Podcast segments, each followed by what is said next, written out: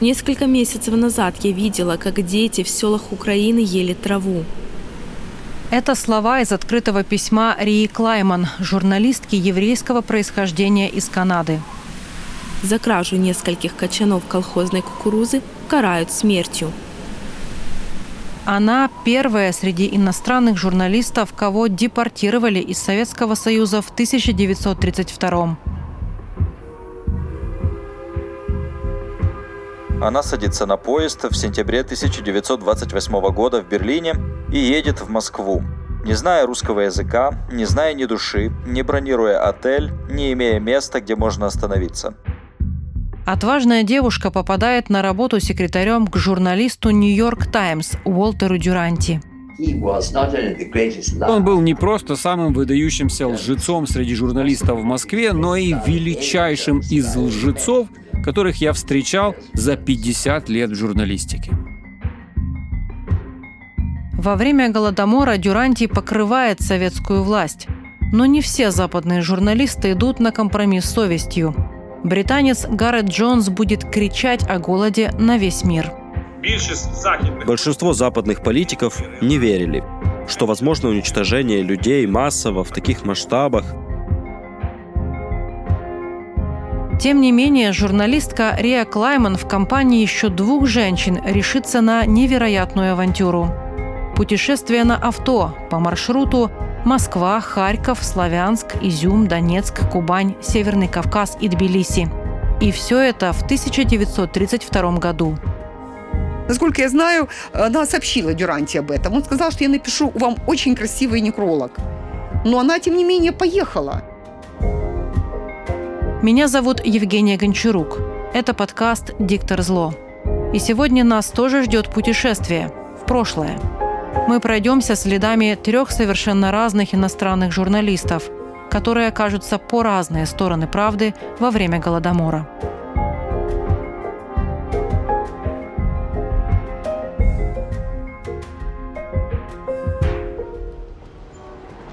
В 1921 году Уолтер Дюранти – один из первых журналистов, которого пускают в Советский Союз.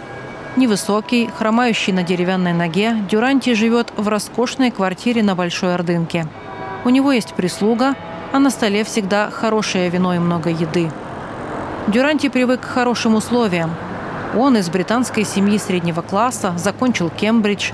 Журналист быстро усваивает – если западный репортер пишет что-то обидное о советской власти, его непременно вышлют.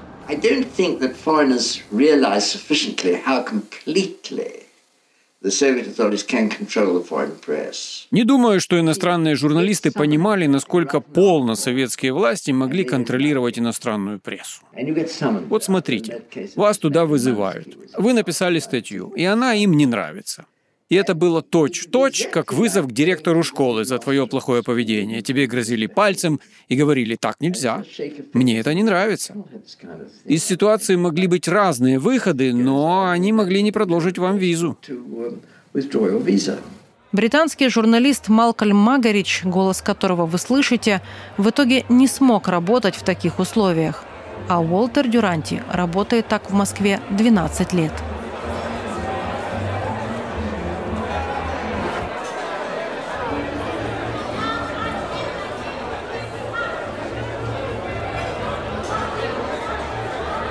У Дюранти было немало пороков. Зависимость от опиума, любовница-россиянка, шумные вечеринки и желание всегда быть в центре внимания. Это подтверждает в своих воспоминаниях и Малкольм Магерич. Он лично был знаком с Дюранти. С моей точки зрения, наиболее отвратительным среди всех был корреспондент «Нью-Йорк Таймс» Уолтер Дюранти – к мнению которого прислушивались, и все, кто приезжал в Москву, всегда хотели увидеть Дуранти. Но я думаю, что он был не просто самым выдающимся лжецом среди журналистов в Москве, но и величайшим из лжецов, которых я встречал за 50 лет в журналистике. Публицист и телеведущий Виталий Портников – один из первых советских парламентских корреспондентов. По его словам, свой человек в Москве для западных газетчиков в сталинские времена был на вес золота.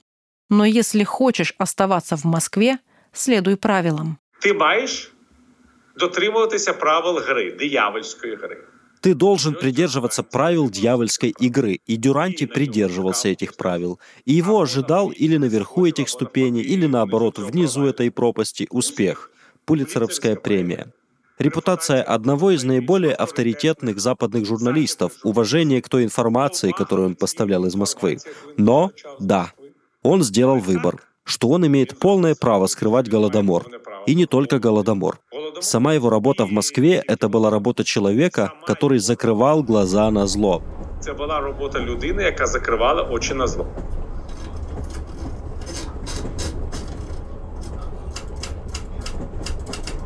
Всякий, кто нанял русских или работал с русскими, или знает русских, понимает, что если он хочет, чтобы они прыгнули на стул, он должен сказать им прыгнуть на стол. И целясь в стол, они доберутся до стула. Так Уолтер Дюранти пишет в одном из своих репортажей о пятилетке в СССР. Важно то, что им есть за что ухватиться и приложить усилия.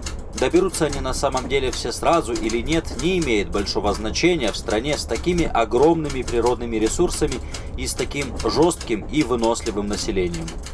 За эту серию о пятилетке он станет лауреатом Пулицеровской премии.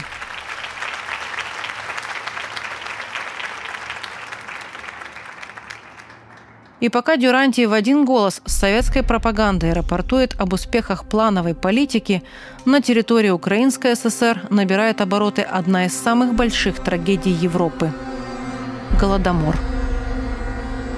По словам Людмилы Гриневич, историка и директора Украинского научно-исследовательского и образовательного центра изучения Голодомора, существует понятие «эпоха Голодомора», которая длилась более 10 лет – хронологические рамки укладывается в декабрь 1927 года, когда сталинское руководство фактически сломало НЭП, э, когда начались чрезвычайные мероприятия в аграрной сфере, когда э, начался и был голод в Украине в 1928-29 году, об этом очень мало кто говорит и помнит когда начались в 1930 году депортации так называемых куркульских семей, а затем и массовая коллективизация.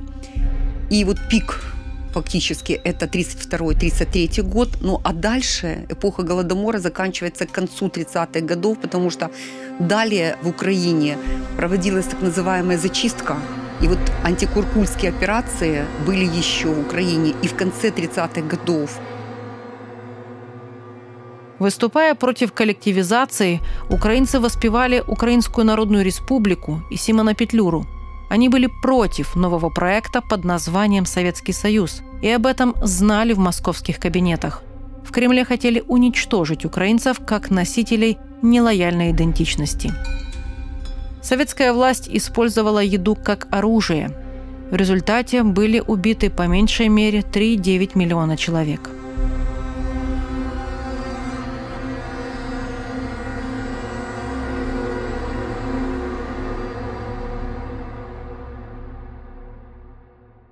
Но вернемся к нашим героям, точнее, к героине. Риа Клайман с раннего детства мечтала о журналистике. Родилась в еврейской семье в Польше, но вскоре родители переехали в Канаду. В четыре девочка потеряла часть ноги, попала под трамвай. С 11 лет Риа уже работает на заводе. После смерти отца ей нужно было помогать маме поднимать на ноги пятерых детей. В 1928 году Клайман 24. После работы в Нью-Йорке и Лондоне был также Париж и Берлин. Вскоре она уезжает в СССР, чтобы писать оттуда о советских реформах. Она садится на поезд в сентябре 1928 года в Берлине и едет в Москву. Не зная русского языка, не зная ни души, не бронируя отель, не имея места, где можно остановиться. Этот нюанс показывает, какой характер у нее был. Это говорит канадский этнограф Ярс Балан, Именно он пробудил интерес к персоне Клайман в 2000-х. Начинает Риа с должности помощницы тогда уже известного Уолтера Дюранти. Пока она учит русский язык, Дюранти ее наставник в журналистике. Девушка становится московской корреспонденткой газеты «Лондон Дейли Экспресс». Ее именем не подписывали статьи до 1932 года. До момента, когда она решила летом 1932 поехать на крайний север, чтобы посмотреть, что такое трудовые лагеря, где режим использовал арабский труд политических заключенных. Ярос Балан предполагает, что сначала Ария Клайман была охвачена энтузиазмом по поводу Советского Союза. Но после той поездки в исправительные лагеря она начала понимать, что происходит что-то ужасное. Кстати, туда ее привели чувства. В Сибирь за нелегальные валютные операции отправили мужчину, с которым у нее были романтические отношения. Так появляются репортажи Клайман о лагерях на севере. В 1929 году выходит интервью журналиста Уолтера Дюранти с Иосифом Сталиным. На вопрос, что является сейчас наиболее важной проблемой внутренней политики СССР, генсек ответил так. Развертывание товарооборота между городом и деревней и усиление всех видов транспорта, особенно железнодорожного. Разрешение этих вопросов не так легко, но легче, чем те вопросы, которые мы уже решили. И я уверен, что мы разрешим их. Проблема промышленности решена. Проблему сельского хозяйства, крестьянско-колхозную проблему, самую трудную проблему можно считать уже решенной. Проблему, как он выражался, Сталин решил самым прямолинейным из всех известных ему способов – террором. В фильме «Жатва скорби» бывший советский генерал, который стал защитником прав человека и критиком СССР, Петр Григоренко рассказывает. Была указивка. Было указание, устное. Сталин сказал, о том, что было так сказано, я могу судить по инструктивному выступлению украинского секретаря Станислава Кассиора.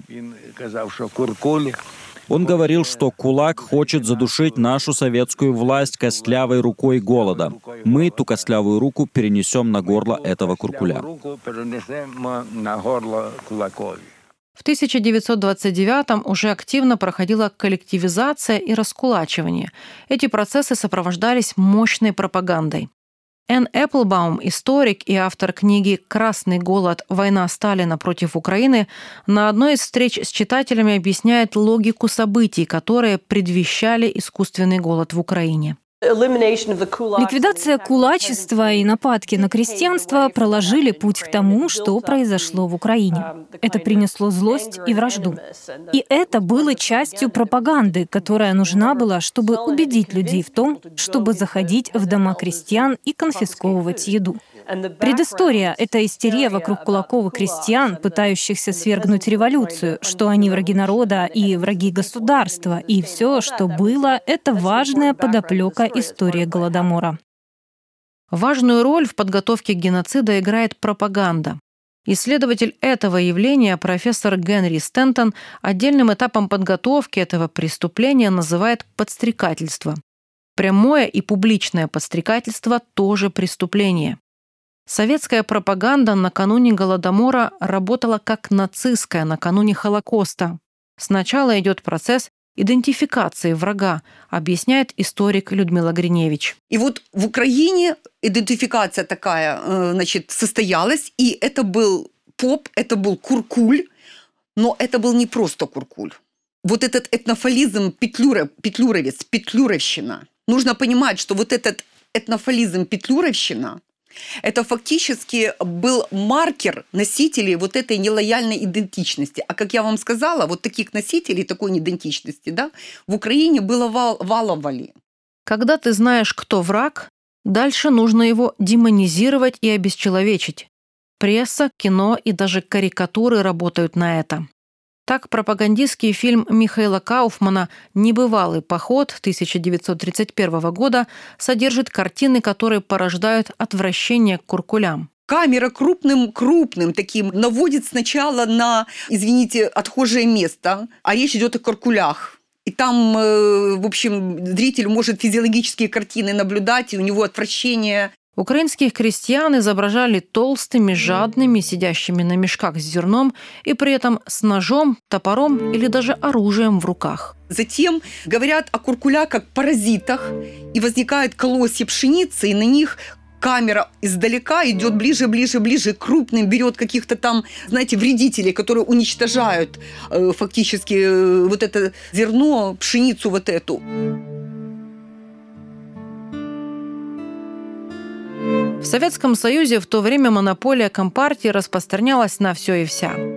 Цензура и полнейший контроль за прессой и любыми потоками информации – Одним из самых распространенных приемов пропаганды была, как называет ее история Гриневич, перевернутая реальность. Миллионы людей гибнут. Ну, то есть целые села опустошены, семьи вымирают от голода. На улицах Киева, Харькова. Весна 30 -го года. Сотни людей подбирают крестьян несчастных, которые добрались до города и которые фактически погибают. О чем пишет пресса? о том, что все прекрасно в стране, сельское хозяйство поднимается, идет энтузиазм, идет расцвет. Узнать что-либо о тысячах смертей из советской прессы было невозможно. Газета «Пролетарий», одно из главных официальных изданий УССР, пестрила заголовками о строительстве нового универмага в Харькове, демонстрациях или победных маршах. Также в заметках рассказывали истории об ударниках хлебозаготовки. Осенью 1930 года в лондонской газете «Таймс» выходят путевые заметки Гаррета Джонса под названием «Две России». Это его первый визит в Советский Союз.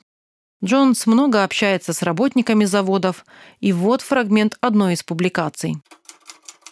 Один из многих тысяч горняков, бегство которых от голода и нехватки жилья видел автор этого текста на Донбассе, выразил свое мнение о том, что пятилетка принесла России следующими словами. Все уезжают из Донбасса, потому что здесь нет еды. В России ничего нет. Ситуация ужасная. Все, что коммунисты делают для нас, это обещают нам, что когда пятилетка закончится, мы все будем процветать. Моя жизнь подобна цветку. Он скоро завянет.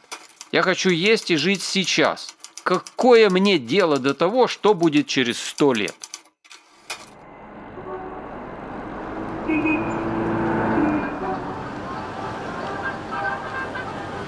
Гаррет Джонс из Уэльса, по большому счету представитель золотой молодежи. Знает иностранные языки, в частности русский. Работает помощником премьер-министра Великобритании Ллойд Джорджа. Далекая Украина манит его, рассказывает журналистка и автор сценария фильма «Голодомор. Цена правды» Андрея Халупа.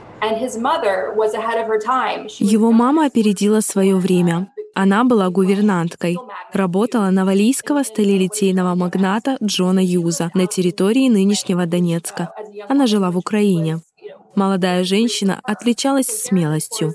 И Гаррет, конечно, вырос на историях ее приключений и чувствовал привязанность к Украине уже в детстве. Его тянуло в ту часть мира.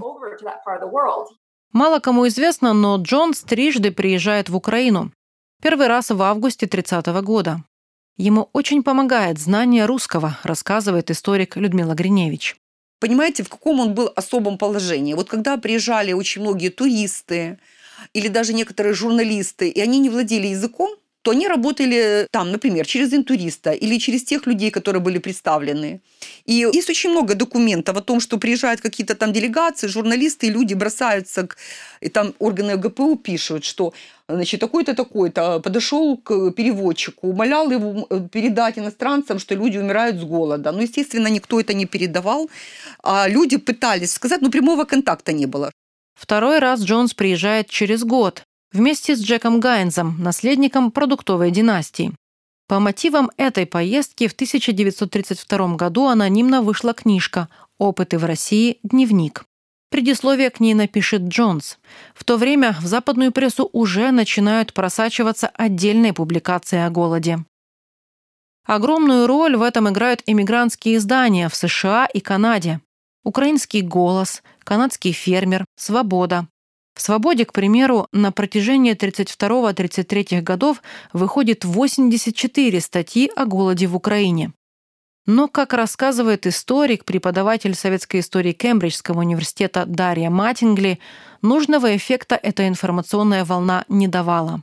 Она была в эмигрантских кругах, она распространялась, но она не имела такого покрытия, и она была для аудитории эмигрантской, то есть диаспорной, укра... украинской в первую очередь. А, также была информация в отдельных, не таких массовых средствах массовой информации, а, в газетах и в Канаде это Риа Клайман, и в Америке, а, даже вот э, в прессе на идиш в Нью-Йорке. В немецкой «Фоссише Цайтунг» в мае 1932 года выходит статья «Украина перед лицом голода». Украинская пресс-служба подает ее в сокращенном переводе. Это коллективизированные крестьяне, которые в длиннющих очередях выстаивают под мясными магазинами, чтобы достать за большие деньги кусок конского мяса или хотя бы какую-нибудь кость. Интересно, что именно Германия в начале 30-х годов, несмотря на информационную блокаду, рассказывала о голоде в СССР, но при этом преследуя свои мотивы, отмечает историк Людмила Гриневич. Безусловно, когда Гитлер и э, его э, там правительство, и там они организовывали выставку этих писем э, от голодающих крестьян, и выставки фотографий, там фотографии использовались Александра Винербергера и так далее, то фактически там была задача какая? Не рассказать правду о голоде. Им, по сути дела, было плевать вообще на то, что происходит с Украиной и украинцами. А там была задача фактически использовать вот эту тему ну, для того, чтобы легитимизировать свою собственную власть.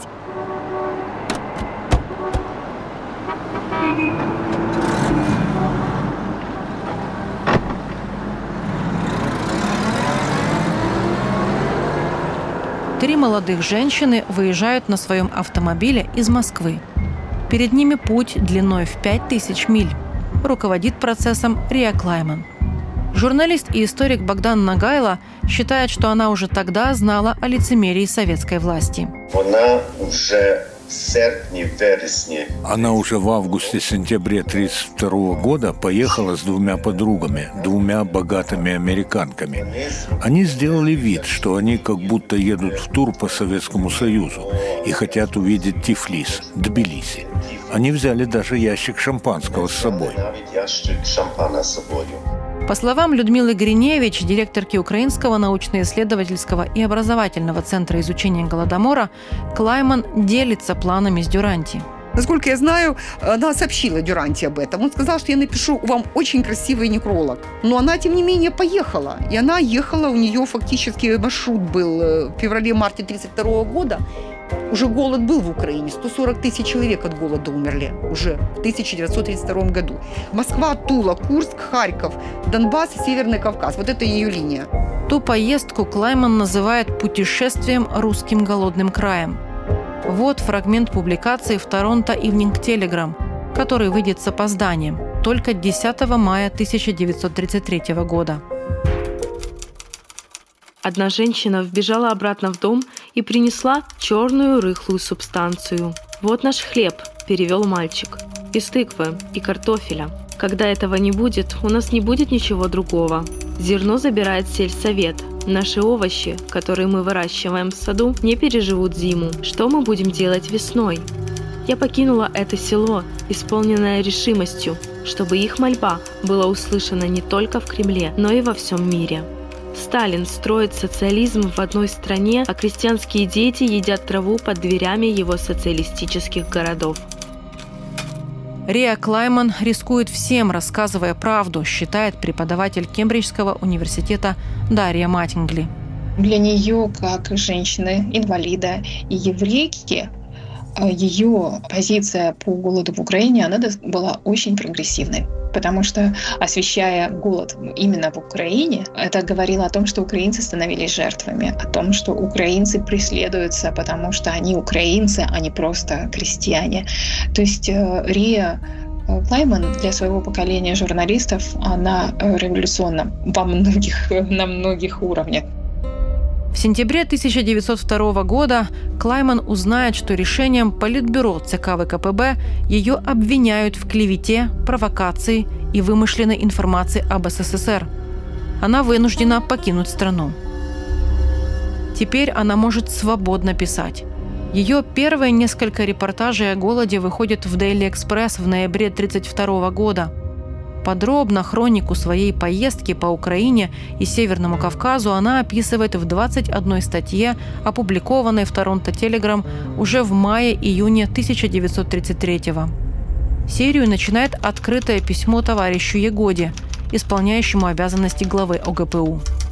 Меня обвинили в распространении вопиющей информации по поводу ситуации с продовольствием в городах и голоде в селах. Но несколько месяцев назад я видела, как дети в селах Украины ели траву. За кражу нескольких качанов колхозной кукурузы карают смертью. Именно таким образом придерживаются закона и порядка среди голодающих крестьян. Вы не хотите, чтобы об этом узнали за границей. Она войдет в историю как первая среди иностранных журналистов, которую депортируют из Советского Союза.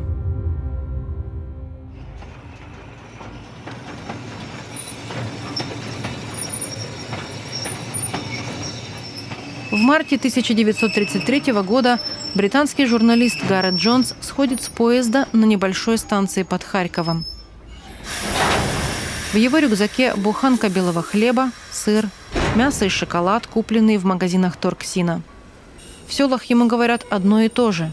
Нет хлеба, люди умирают. Скот погибает, нечем кормить. Все пережитое он записывает в дневник. Я заночевал в селе где когда-то было 200 валов, а осталось 6. Крестьяне ели фураж, которого осталось на месяц. Они рассказывали, что уже много людей умерло от голода.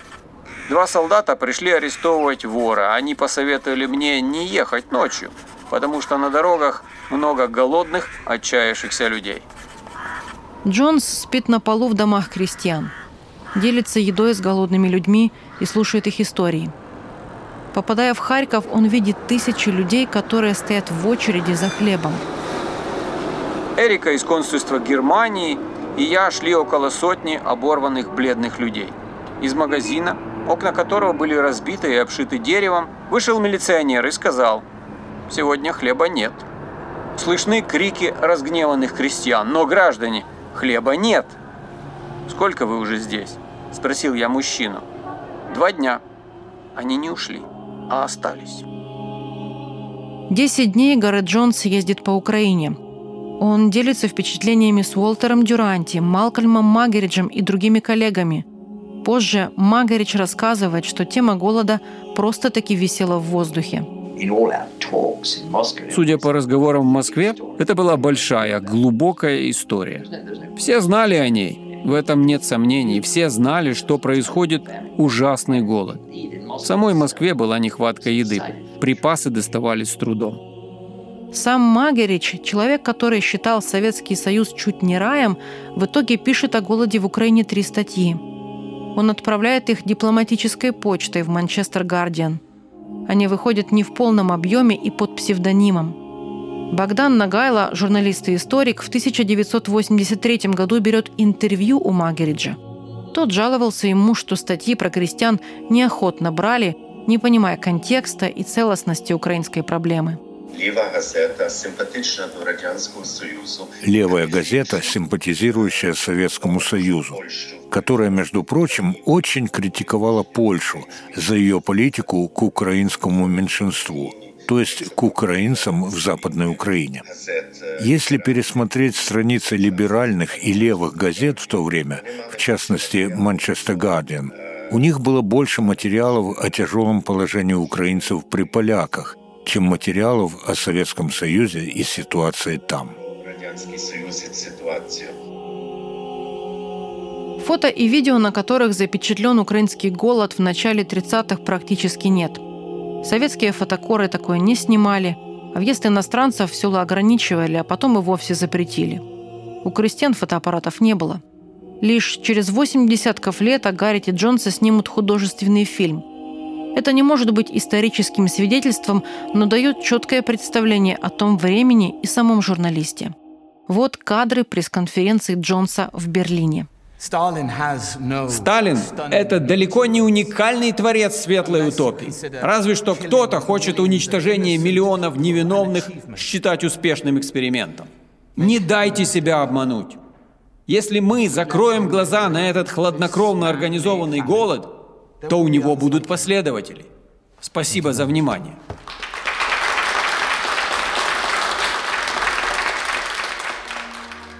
Выступление Джонса имело эффект разорвавшейся бомбы. Он дает интервью корреспонденту «Нью-Йорк Ивнинг Джорнал». Его перепечатывают также «Манчестер Гардиан» и другие. Вот фрагмент легендарной статьи под названием «В России правит голод».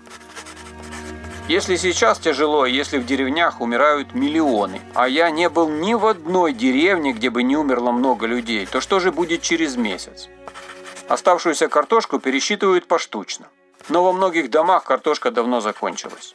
Свекла, когда-то использовавшаяся в качестве корма для скота, может закончиться во многих хатах до того, как в июне, июле и августе появится новая пища. А у многих даже нет свеклы. Реакция была незамедлительной. Нарком по иностранным делам Литвинов обвинил Джонса в клевете и запретил ему въезд в СССР. Отдельную кампанию по дискредитацию Гаррета развернули и журналисты, главным образом Уолтер Дюранти. 31 марта на страницах «Нью-Йорк Таймс» выходит его статья «Русские голодают, но от голода не умирают». Пулицеревский лауреат уверял мир – в стране существует серьезный недостаток пищи. Хотя есть отдельные примеры хорошо управляемых государственных или коллективных ферм. Большие города и армия едой снабжаются адекватно. Случаев голода или смертей от голода нет, но широко распространена смертность от болезней, вызванных недоеданием. Если коротко, то условия определенно плохи у некоторых секциях, Украине, Северном Кавказе и Поволжье. Остальная часть страны живет на урезанном пайке, но ничего более. Эти условия плохи, но голода нет. Уолтер Дюранти знает правду. В личной беседе с работником британского посольства он предполагает, что в прошлом году в СССР 10 миллионов людей погибли прямо или не прямо из-за дефицита продовольствия. Но, как считали в Кремле, западный мир надо заставить сомневаться в словах Джонса объясняет преподаватель Кембриджского университета Дарья Матингли. Общественность на Западе должна иметь противоречивые э, новости из Советского Союза. Они перекручивались, они э, манипулировались, они отрицались, они урезались. То есть мы видим те же технологии, которые сейчас используются э, в российских средствах массовой информации. То есть не все так однозначно. Вот, а в 30-е годы говорилось о том, что это враги перевирают, э, ваши медиа показывают Советский Союз в негативном ключе, а на самом деле все замечательно. И да, есть какие-то лишения, есть продовольственные затруднения, есть голод, но люди не умирают. Это лишь такие издержки э, строительства. Историк Людмила Гриневич считает, что у корреспондентов, работающих в Союзе, был выбор, кого поддержать. Юджин Лайонс, корреспондент United Press, Уолтер Дюранти из York Times и другие журналисты ужинают в отеле «Метрополь». Их собрал советский цензор. Константин Уманский, человек, который фактически руководил там отделом э, прессы в Наркомате иностранных дел, огромный специалист и ценитель живописи, и человек, который фактически вот обслуживал вот эти все информационные кампании по блокаде голода. Так вот, э, сохранились воспоминания о том, что он проводил такую специальную как бы вечеринка, сабантуйчик такой был. Мы долго торговались в духе джентльменского «ты мне, я тебе», ослепленные золотозубой улыбкой Уманского и, наконец-то, выработали формулу опровержения. В достаточно обтекаемых изречениях, чтобы потешить наше самолюбие, мы признали, что чертов Джонс – лжец. Закончив свое грязное дело, кто-то заказал водку и закуску. Так позже напишет журналист Лайонс, участник этой встречи.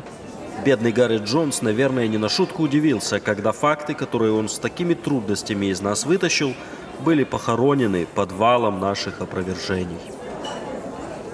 Теперь корреспондентам в Москве запрещают выезжать из города и делать расследование. Работает правило уменьшать масштабы или замалчивать голод. Почему Запад не хотел слышать правду о Голодоморе? На то было несколько причин, говорит журналист и историк Богдан Нагайло. Не забываем о контекст тоже, что... Не забываем о контексте. Магеридж и Джонс писали в месяц, когда Гитлер пришел к власти. Очень много внимания было уделено событиям в Германии. Очень много внимания уделялось тому, что Америка как раз собиралась установить дипломатические отношения с Советским Союзом. Как раз в то время Рузвельт представлял политику своего нового курса, своего НЭПа, так называемого, американского. Публицист и телеведущий Виталий Портников считает, что признать факт такой трагедии означало признать свою бездеятельность. Вы разумеете, у нормальному свете вы понимаете, в нормальном мире нормальный человек просто не может себе представить, что зло может приобрести такие масштабы. Мы это увидим буквально через 10 лет после Голодомора, когда будет Холокост. Большинство западных политиков не верили, что возможно уничтожение людей массово в таких масштабах. Если у вас хватает такой фантазии, вы начинаете задавать себе вопрос, а почему я не могу вмешаться? А чому я не можу втрутитися? Французский политик Эдуард Эрио мог вмешаться. Летом 1933 года он прибывает с визитом в СССР. Зарубежного гостя возят на автомобиле, у него четкий маршрут. Эрио встречают только проверенные люди. Сперва он приезжает в Одессу, а позже в Киев. Политик видит лишь дворников в белых фартуках и как на улицах раздают хлеб. Спецоперация по сокрытию трагедии удалась, говорит историк Дарья Матингли его визит, он оказал должный эффект. Он приезжает, видит э, счастливых колхозников в чистой одежде, э, за убранным столом, и что много еды, и все счастливы. Его не возили в села, где были случаи людоедства или где массово умирали. Естественно, потом уже в средствах массовой информации все сообщения о его визите, они показывались в совершенно радужных тонах. И он был счастлив этому ассистировать точно так же, как и другие культурные деятели. Позже в интервью Эрио несколько раз говорит, голода в СССР нет. Так французский политик публично отрицает огромную продовольственную катастрофу и гибель людей. Но правду было уже не заглушить. Материалы выходят в британских Daily Telegraph, Times, Morning Post, Observer и других. Однако правда все еще звучит в перемешку с враньем. Так, журналистка Джон Бичем в письме для Манчестер Гардиан в октябре 1933 года пишет о большом урожае в Украине, веселых крестьянках, которые продают хлеб и молоко на рынках. После травли Гаррет Джонс едет к родителям, пишет для местной газеты. В 1935 когда он был в Маньчжурии, его похищают и убивают. Есть версия, что это дело рук советских спецслужб – Сердце Джонса останавливается за день до его 30-летия. Дюранти же продолжает работать. Пишет книги об СССР, умирает своей смертью в 73. Через многие годы газета The New York Times признает, что его статьи были необъективными. Но лишить его статуса лауреата Пулицеровской премии так и не удалось. Риа Клайман после высылки из Союза публикует десятки статей о своем эпическом путешествии на автомобиле – Позже еврейка работает в нацистской Германии вплоть до 1938 года. Когда репрессии против евреев усиливаются, она с группой других беженцев вылетает из Германии в Амстердам. Их самолет падает, но Клайман, о чудо, переживает падение. Пропаганда, свидетелями которой стали наши герои, продолжает работать. Переписи населения после Голодомора запрещены самим Сталиным. Газета «Правда» пишет, враги народа сделали все, чтобы исказить реальную численность. Цифрами нагло манипулируют, рассказывает историк Энн Эпплбаум. И даже в последующие 2-3 года советская система прилагала огромные усилия, чтобы скрыть голод, вплоть до использования результатов переписи, проведенной в 1937 году. Большая перепись была проведена в 1937 году, и она показала, что в Украине исчезло слишком много людей. Сталин эту перепись скрыл. Следующая перепись была в 1939 году, и там были манипуляции с цифрами. Врачей заставляли скрывать истинные причины массовой смертности. Под отдельным контролем была и корреспонденция. Любое публичное воспоминание о голоде было равно преступлению.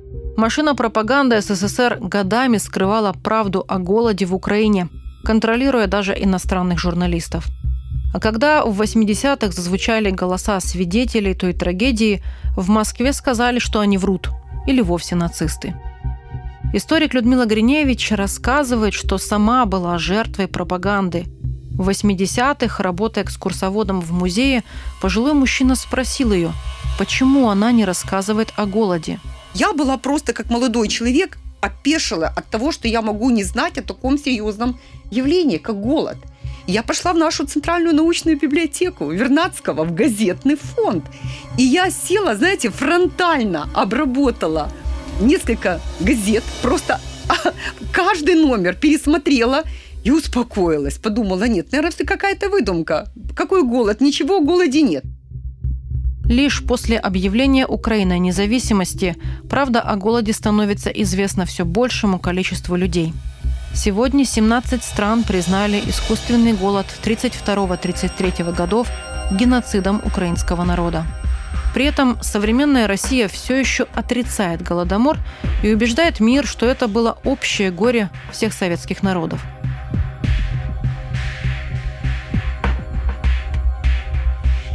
Это был подкаст «Диктор зло».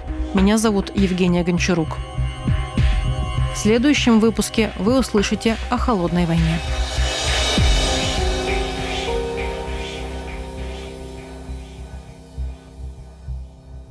Этот подкаст создан при содействии Фонда поддержки креативного контента.